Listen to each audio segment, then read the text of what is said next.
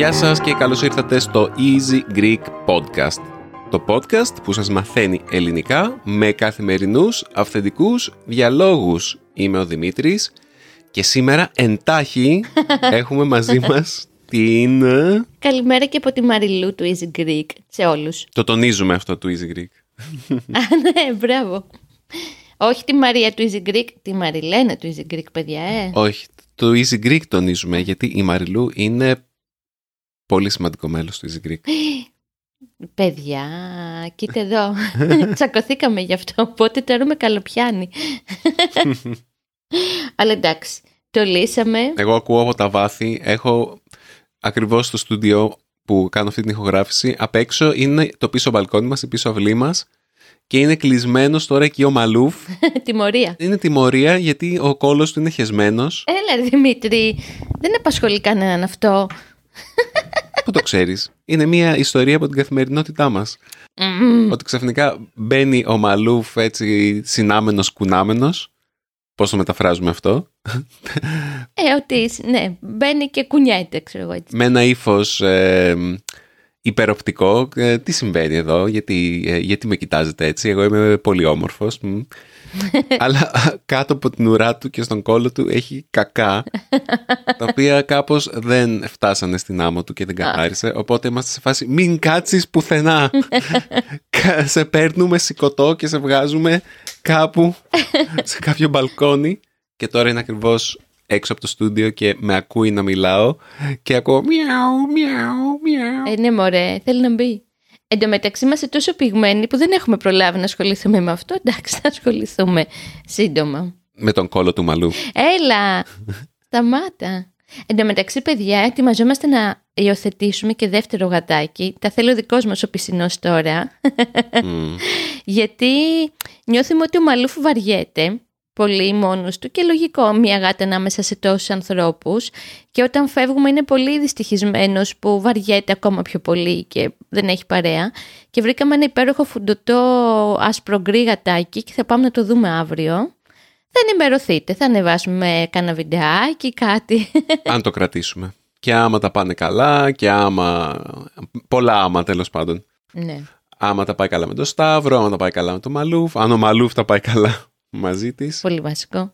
Αλλά το podcast σήμερα δεν είναι για γάτες. Πριν μπούμε στο τι είναι το podcast, Α. έχουμε δύο πράγματα που θέλω να σας ανακοινώσω. Για πες. Και εδώ πέφτει ο τίτλος «Διαφήμιση». Άντε.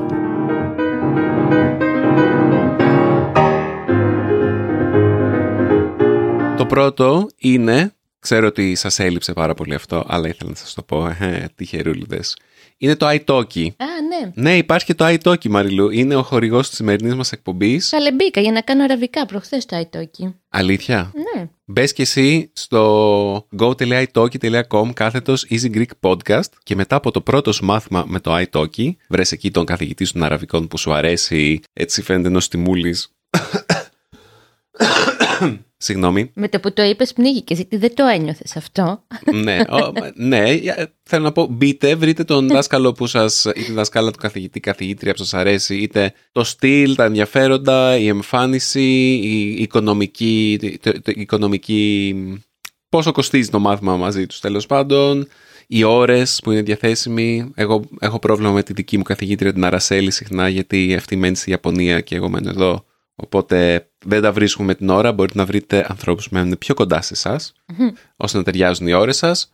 Μπορείτε να, να έχετε τον πλήρη έλεγχο στο iTalki. Οπότε, ναι, όπως είπα, μπείτε στο go.italki.com κάθετος Easy Greek Podcast και μετά από το πρώτο σας μάθημα πάνω σε αυτή την πλατφόρμα, μέσω από αυτή την πλατφόρμα, θα κερδίσετε 10 δολάρια για το δεύτερο σας μάθημα. Καλό deal δεν είναι, Μαριλού; Πάρα πολύ καλό. Και μιλώντας για deal, άμα θέλετε να μην μπείτε στο iTalki Α, και άμα θέλετε να κάνετε μαθήματα με τη Μαριλού, ας πούμε. κουβέντα καλύτερα. Ε, μια κουβέντα, ναι. Ναι, γιατί εγώ δεν κάνω ακριβώς μαθήματα. Ναι, όπως και στο iTalki μπορείτε να κάνετε μαθήματα όπου κάνετε κανονικά μαθήματα, ακολουθείτε κάποιο βιβλίο ας πούμε ή απλά κουβεντούλα συζήτηση για να εξασκήσετε τα, την προφορική σας ικανότητα στη γλώσσα της επιλογής σας. Μπορείτε να κάνετε το δεύτερο και με τη Μαριλού. Για πες μας Μαριλού. Ναι, αν θέλετε λοιπόν ε, να κουβεντιάζουμε στα ελληνικά και να μιλάμε για τη μουσική που εγώ αγαπώ ιδιαίτερα, να μιλάμε για τις διακοπές μας εδώ, γενικά ρε παιδί μου, να συζητάμε, να κουβεντιάζουμε ωραία πράγματα. Εδώ και κάποιους μήνες έχω ξεκινήσει και κάνω μέσω Skype, κατά κύριο λόγο, αλλά ενίοτε και Zoom, και το Zoom δεν το συμπαθώ πάρα πολύ, δεν με βολεύει. Οπότε κάνω ναι, κουβεντούλες. Ήδη έχω γύρω στους 10 έτσι, φίλους που μιλάμε ανά τον κόσμο και έχει πολύ ενδιαφέρον αυτό. Και το πρόγραμμά μου μου επιτρέπει να έχω κάποιους ακόμα έξτρα, αν θέλετε, κυρίως Τρίτη και Παρασκευή, μιλάω αυτές τις μέρες έχω βάλει μέσα στην εβδομάδα, είτε πρωί είτε απογευματάκι προς βραδάκι, το μεσημέρι κάνω ένα διάλειμμα γιατί έχω το, τον μικρό σταύρο, αν βέβαια αν θέλετε για κάποια άλλη μέρα μπορούμε να το βρούμε. Αν σας ενδιαφέρει όλο αυτό και θέλετε περισσότερες λεπτομέρειες, στείλτε μου ένα mailάκι στο easygreek iCloud, μία λέξη, .com. Αυτό. Έχουμε και πολλά email. Αυτό το email το διαχειρίζεται η μαριλου γιατί θα κάνετε τα κανονίσματά σας με τη Μαριλένα, αυτό προσώπος. Να ξέρετε και ότι περνάμε πολύ ωραία. Έχουμε γίνει φίλοι με τα παιδιά που έχουμε ξεκινήσει όλη αυτή την κουβέντα εδώ και κάποιους μήνες. αυτό. Παιδιά είναι λέντας ο ψυχά του. Είναι όποιος ξεκινάει με τη Μαριλού, once you go Μαριλού, you can never go back. Ρε, μην με καλοπιάνεις τόσο, είπαμε. Λοιπόν, Ωραία, τέλος διαφήμισης. Τέλος, γιατί έχω και μάθημα σε 20 λεπτά με μια φίλη μου στην Ιταλία. Οπότε μπαίνουμε κατευθείαν στο ψητό, το οποίο ονομάζεται Γιώργος, Λάνθιμος. Το ξέρετε; Ε, κάποιοι από εσάς θα τον ξέρετε, οι πιο ψαγμένοι με το σινεμά, έτσι δεν είναι; Δεν μπορώ να αποφασίσω τελικά ο Λάνθιμος αν είναι διάσημος ή όχι. Νομίζω πως είναι, αλλά... Είναι στους κύκλους του Weird Wave ας πούμε. Όχι μόνο, δηλαδή είναι πλέον από την τελευταία του ταινία, οι δύο τελευταίες του ταινίες, mm. η... το The Favorite, mm. ναι, η Ευνοούμενη και το Poor Things, νομίζω ότι έχει κάνει την είσοδό του στο mainstream, στο κύριο ρεύμα του κινηματογράφου, δηλαδή κάπως έχει κάνει trendy η mainstream αυτή την εποχή, αυτή την παράξενη ματιά του. Αλήθεια όμως τι κάνει τον λαθμό παράξενο; Πώς θα το χαρακτήριζες; Οπότε θα μιλήσουμε πρώτον για το λάνθιμο γενικά για την ταινία. Ωραία, ας το πούμε για το λάνθιμο. Τι θα τον χαρακτήριζα; Καταρχήν μέχρι και το, την ευνοούμενη, δηλαδή πριν δύο ταινίες, είχε ένα πολύ παράξενο τύπο που το έγραφε τα σενάρια. Πάρα πολύ το μυαλό του έτσι, τολμώ να πω άρρωστο. Αν και γενικά τον συμπαθούσα και τον συμπαθώ τον Ευθύμη Φιλίππου, ε, που έγραφε, έγραψε τον Κοινόδοντα και κάποια από τα επόμενα ταινιάκια, ταινιάκια κάποιες από τις επόμενες ταινίες του Λάνθιμου. Οπότε νομίζω ήταν και συνδυαστικά είχε ένα πολύ δυνατό σενάριο και η ματιά του είναι σουρεαλιστική. Δηλαδή το, η τελευταία ταινία που γι' αυτό κατά κύριο λόγο θέλουμε να μιλήσουμε με τον Δημήτρη για το Poor Things ήταν ό,τι να είναι παιδιά αλλά με μια πολύ ωραία καλλιτεχνική προσέγγιση του ό,τι να είναι. Περίμενε. Ωραία, ναι. Θα ήθελα πριν φτάσουμε στο Poor Things να πούμε δύο πράγματα περισσότερα για τον Λάνθιμο okay. και για τον κοινόδοντα, γιατί ο κοινόδοντας... Mm. Αυτός τον έβαλε στο επίκεντρο τέλος πάντων. Ναι. Τον έφερε. Άμα μιλήσετε με Έλληνες, θα δείτε ότι οι περισσότεροι μάλλον δεν συμπάθουν τον κοινόδοντα σαν ταινία. Δηλαδή στην Ελλάδα τουλάχιστον και φαντάζομαι και όχι μόνο στην Ελλάδα, αλλά επειδή αυτή η ταινία καταξίωσε τον Λάνθιμο σαν διεθνούς εμβέλειας ε, σκηνοθέτη. Okay. Πολλοί άνθρωποι, οι πολλοί Έλληνες, είχαν το ενδιαφέρον να δουν αυτή την ταινία και δεν τους άρεσε τόσο πολύ γιατί ήταν όντως παράξενη. Mm. Καταρχάς, το σενάριο είναι Δηλαδή, είναι για μια οικογένεια που έχει τρία παιδιά που δεν, τα, δεν τους έχει επιτρέψει ποτέ να βγουν από το σπίτι τους. Οπότε έχει καθορίσει όλες τις λεπτομέρειες του πώς βλέπουν τη ζωή. Κάπως από... Είναι μια αλληγορία για την υπερπροστασία και για τον έλεγχο που θέλουν να έχουν οι γονείς στα παιδιά τους. Και είναι πολύ ενδιαφέρον γιατί οι ηθοποιοί σε αυτή την ταινία μιλάνε χωρίς συνέστημα. Δηλαδή όλοι οι διάλογοι είναι χωρίς το συνέστημα που θα περίμενες για τη συγκεκριμένη ατάκα ή τη συγκεκριμένη φράση. Είναι απλά ουδέτερες φάτσες. Και μαζί με το άλλο κόλπο αυτής της ταινίας που ήταν ότι είχαν μάθει οι γονείς στα παιδιά διαφορετικές λέξεις, τι σήμαινε διαφορετική λέξη για κάθε πράγμα. Δηλαδή πέταγε ένα αεροπλάνο πάνω από το, από το σπίτι τους, το βλέπανε από την αυλή τους, από την οποία δεν μπορούσαν να βγούνε. Και αν θυμάμαι καλά, όποτε παίρνει ένα αεροπλάνο, έπεφτε ένα αεροπλάνο κάπου και λέγανε ότι κάτι είναι το, ο, ο Τουρκός, κάτι τέτοιο, δεν θυμάμαι. και μετά Κάπως είχαν πει το πληκτρολόγιο, το θυμάσαι αυτό, Μαριλού; Ε, αυτό ήθελα να το πω εγώ, εδώ το έχω. Α, πες είναι το πληκτρολόγιο. Ε, δεν θα το πω στα ελληνικά γιατί ντρέπω. Στα ελληνικά μου φαίνεται πιο. Να το πω, ντρέπομαι πιο πολύ. δεν ξέρω γιατί. Το πληκτρολόγιο το χρησιμοποιούσαν σε αυτή την οικογένεια για να πούνε τη λέξη πούσι. και κάπως ήταν. Τέλος πάντων, ε, δεν θυμάμαι τώρα γιατί το χρησιμοποιούσαν. Έχει... Εν μεταξύ κάνανε και διάφορα περίεργα και λίγο μεταξύ τους και ήταν πάρα πολύ άρρωστο. Ήταν μια άρρωστη ταινία, αλλά μου άρεσε τόσο πολύ, το, το, μου άρεσε αυτή η, η, η ιδέα της και ο τρόπος εκτέλεσης και το μήνυμά της και όλα αυτά. Δεν ξέρω, εμένα μου άρεσε πολύ ο κοινόδοντας. Πιστεύω ότι είναι πάρα πολύ ωραία Και άλλες ταινίες του δεν μου άρεσαν τόσο πολύ που είχαν την ίδια. Οι επόμενες ταινίες του είχαν παρόμοια σύλληψη. Δηλαδή πάλι οι ηθοποιοί μιλάγανε χωρίς ε, συνέστημα, πάλι ζούσαν σε κάποιο περίεργο είδος δυστοπίας που δεν ξέρεις γιατί τα πράγματα ήταν έτσι και σου δημιουργούσαν ένα συνέστημα κλειστοφοβικό θα έλεγα όπως το, το ελάφι. Το The Killing of the Sacred Deer που ήταν ε, η ιστορία για μια οικογένεια. Καλά ρε, Ο πατέρας έπρεπε να διαλέξει να θανατώσει ένα μέλος της οικογένειάς του αλλιώς θα πέθαναν όλα. Ο Χριστός και η Παναγία, δηλαδή στρεσάρομαι κάθε φορά. Το ενδιαφέρον με τις ταινίες του Λάνθιμου ναι. είναι όμως ότι παρά αυτή την δραματική πινελιά και αυτή την, το παράξενο έχει ένα, ένα χιούμορ πάντα. Ακόμα και στον κοινόδοντα είχε ένα χιούμορ. Πάντα, ναι. Και στην τελευταία ταινία του, που, που κάναμε αυτή τη μεγάλη εισαγωγή για να σας βάλουμε στο κλίμα, γιατί άμα δεν ξέρετε ποιος είναι ο Λάνθιμος, είναι καλό να ακούσετε μερικές λεπτομέρειες. Στην τελευταία ταινία του, το Poor Things, αυτό το χιούμορ το απογειώνει. Δηλαδή το, το, την αίσθηση του χιούμορ του Λάνθιμου τη βλέπουμε στα καλύτερά της. Και γι' αυτό νομίζω ήταν υποψήφιο, δεν ξέρω τώρα αν το πήρε το Όσκαρ στα. Όχι το Όσκαρ, μου τι λέω. το πρόβλεψα. Το βραβείο στις Χρυσές Σφαίρες, νομίζω, αλλά ήταν υποψήφιο για την καλύτερη κομμωδία της χρονιάς. Όχι, πήρε το πήρε η καλύτερη κωμωδία και musical. Α, Χρυσή σφαίρα. Musical, ε. Οκ. Ε, όχι, καλύτερη κωμωδία και musical. Τα βάζει μαζί. Οπότε δεν ήταν musical, αλλά ήταν ε, κωμωδία. Αν και. Ούτε κωμωδία ήταν. Είχε όμως κάτι το. Είχε κάτι το αστείο. Γέλαγες. Ήταν μια κυρία δίπλα μας που γέλαγε πάρα πολύ. Ειδικά με αυτά τα διπλά ζώα. δεν θα σα. Κοιτάξτε, θα υπάρξουν λίγα spoiler. Λίγα. Τώρα που είπες διπλά ζώα, διάβασα μια κριτική για, το, για την ταινία από έναν ναι. ο οποίος παραδεχόταν ανοιχτά στην αρχή του άρθρου του, στο TVXS ήταν αυτό το άρθρο, ότι δεν έχει δει ποτέ λάνθιμο, ναι. δεν έχει δει ούτε το Poor Things και απλά έκραζε. Γιατί; δεν ξέρω.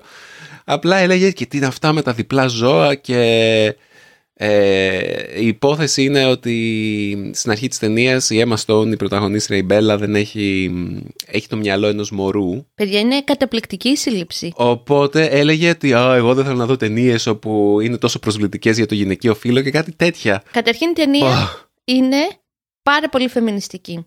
Το τέλος της για μένα απογειώνει το φεμινισμό, παιδιά. Με την καλή έννοια όμως του όρου, γιατί και εγώ έτσι με τα φεμινιστικά δεν τα πηγαίνω πάντα πάρα πολύ καλά, γιατί μπορεί να γίνουν πολύ άγρια και έντονα και λίγο κουραστικά. Αυτό το κλείσιμο του ματιού που έκανε σε στο, τη θέση της γυναίκας σε σχέση με τον άντρα που ο άντρας προσπαθεί να είναι ο κυρίαρχος της γυναίκας τον διέλυσε τον άντρα στο τέλος mm. Δεν θα πούμε πολλά, δεν θέλω να πούμε πώς καταλήγει η ταινία, δεν υπάρχει και λόγος. Διάβασα σχετικά με αυτό ότι ήταν λίγο σαν φεμινιστική φαντασίωση ναι. 15χρονης. Όχι, ότι, εντάξει. Κάπως έτσι, ότι ήταν υπερβολικά... Όχι μόνο φεμινιστική, θα έλεγα... Τα πράγματα όπως έπρεπε να γίνουν έγιναν. Για πες, συγγνώμη. Δεν θα έλεγα ότι είναι... Η κριτική που τις κάνανε ήταν ότι ήταν σχεδόν μισανδρική φαντασίωση, μια ακραία φεμινιστική φαντασίωση. Αλλά δεν συμφωνώ με αυτό ότι α, επειδή είναι μια φεμινιστική φαντασίωση 15χρονης, όπως γράψανε, ότι αυτό την κάνει, χειρο... Ε, την κάνει χειρότερο τέλος. Συγγνώμη, αποσυντονίζομαι. Ακούω τον Μαλούφ. Μιλάω για Κλείσε την πόρτα κι άλλη. Τον λυπάμαι. από, από συντο- δεν, μπορώ να το, δεν μπορώ να την κλείσω. Είναι έξω ακριβώς. Είναι στα, στα δύο μέτρα από μένα και μας χωρίζει ένα τζάμι. Εντάξει, πες Μαλούφ, υπομονή 15 λεπτάκια και μετά όλα θα πάνε καλά. Τέλος πάντων.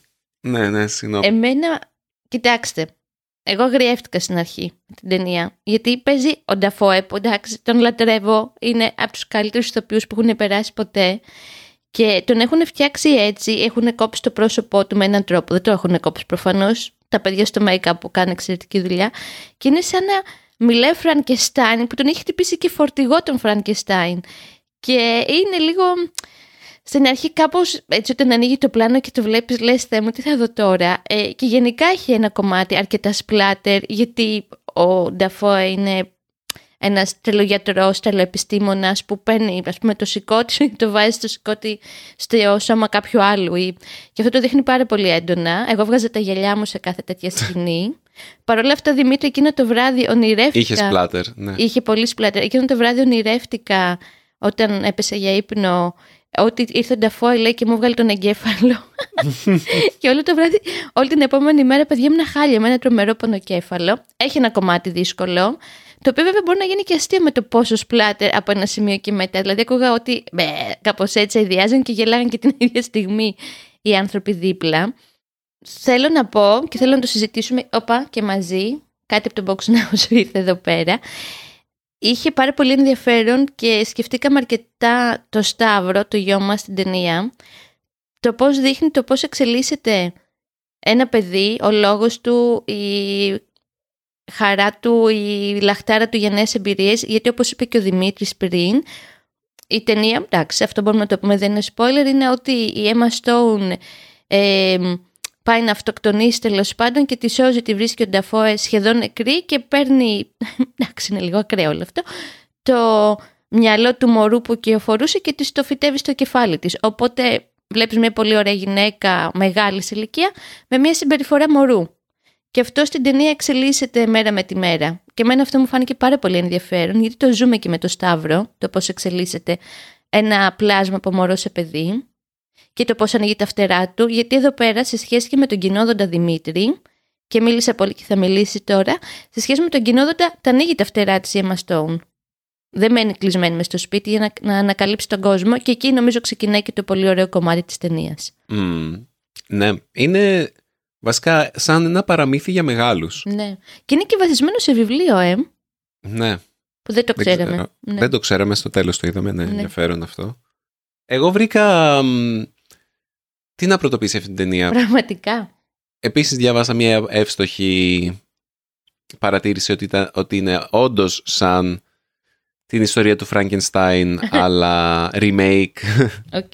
Όχι remake, είναι σαν μια σύγχρονη απόδοση του Frankenstein.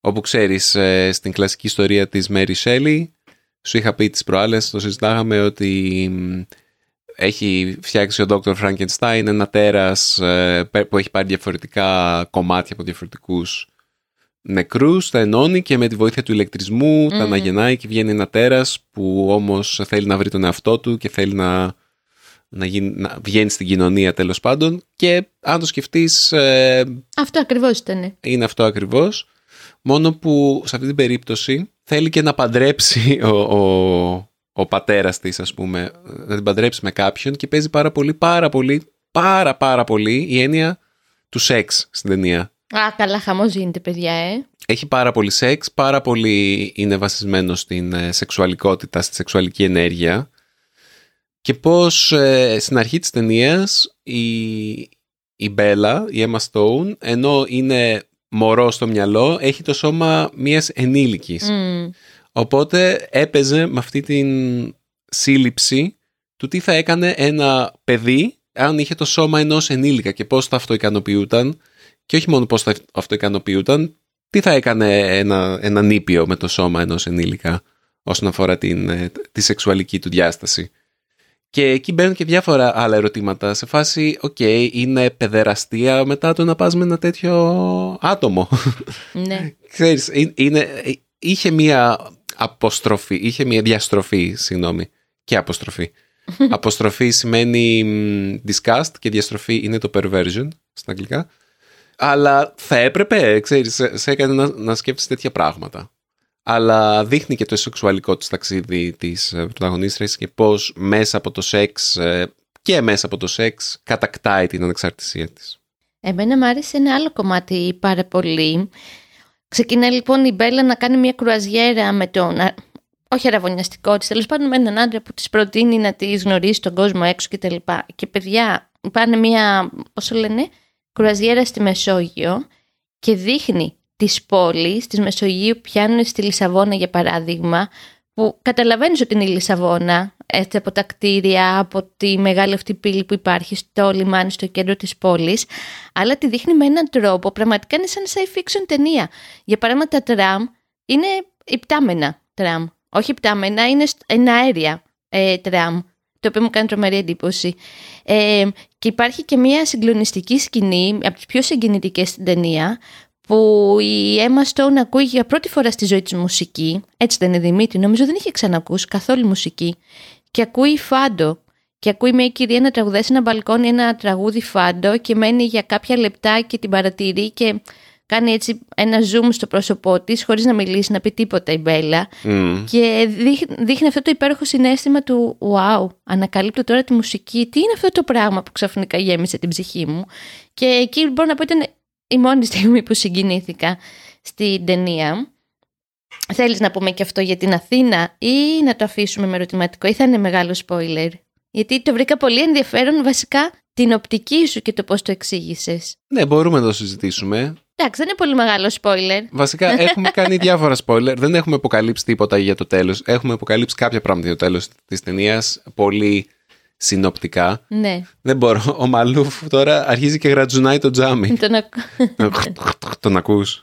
Λίγο. Εντάξει. Ναι. Λοιπόν, σε αυτή την κουραζιέρα που λέτε, σε κάποια φάση λένε ότι θα περάσουν και από την Αθήνα. Ο πρώτος σταθμός τους είναι η Αθήνα. Η Λισαβόνα ήταν ο πρώτος. Από εκεί ξεκινάνε. Α, okay. Από εκεί πήραν το καράβι. Δεν ήταν ο πρώτος σταθμός. OK, okay, OK. Okay. Έχεις δίκιο. Ε, και λένε πότε θα κατέβουμε από το αυτό το καράβι; Ε, ο πρώτος μας σταθμός είναι η Αθήνα. Και συνειδητοποιείς ότι δεν σταματάνε ποτέ στην Αθήνα.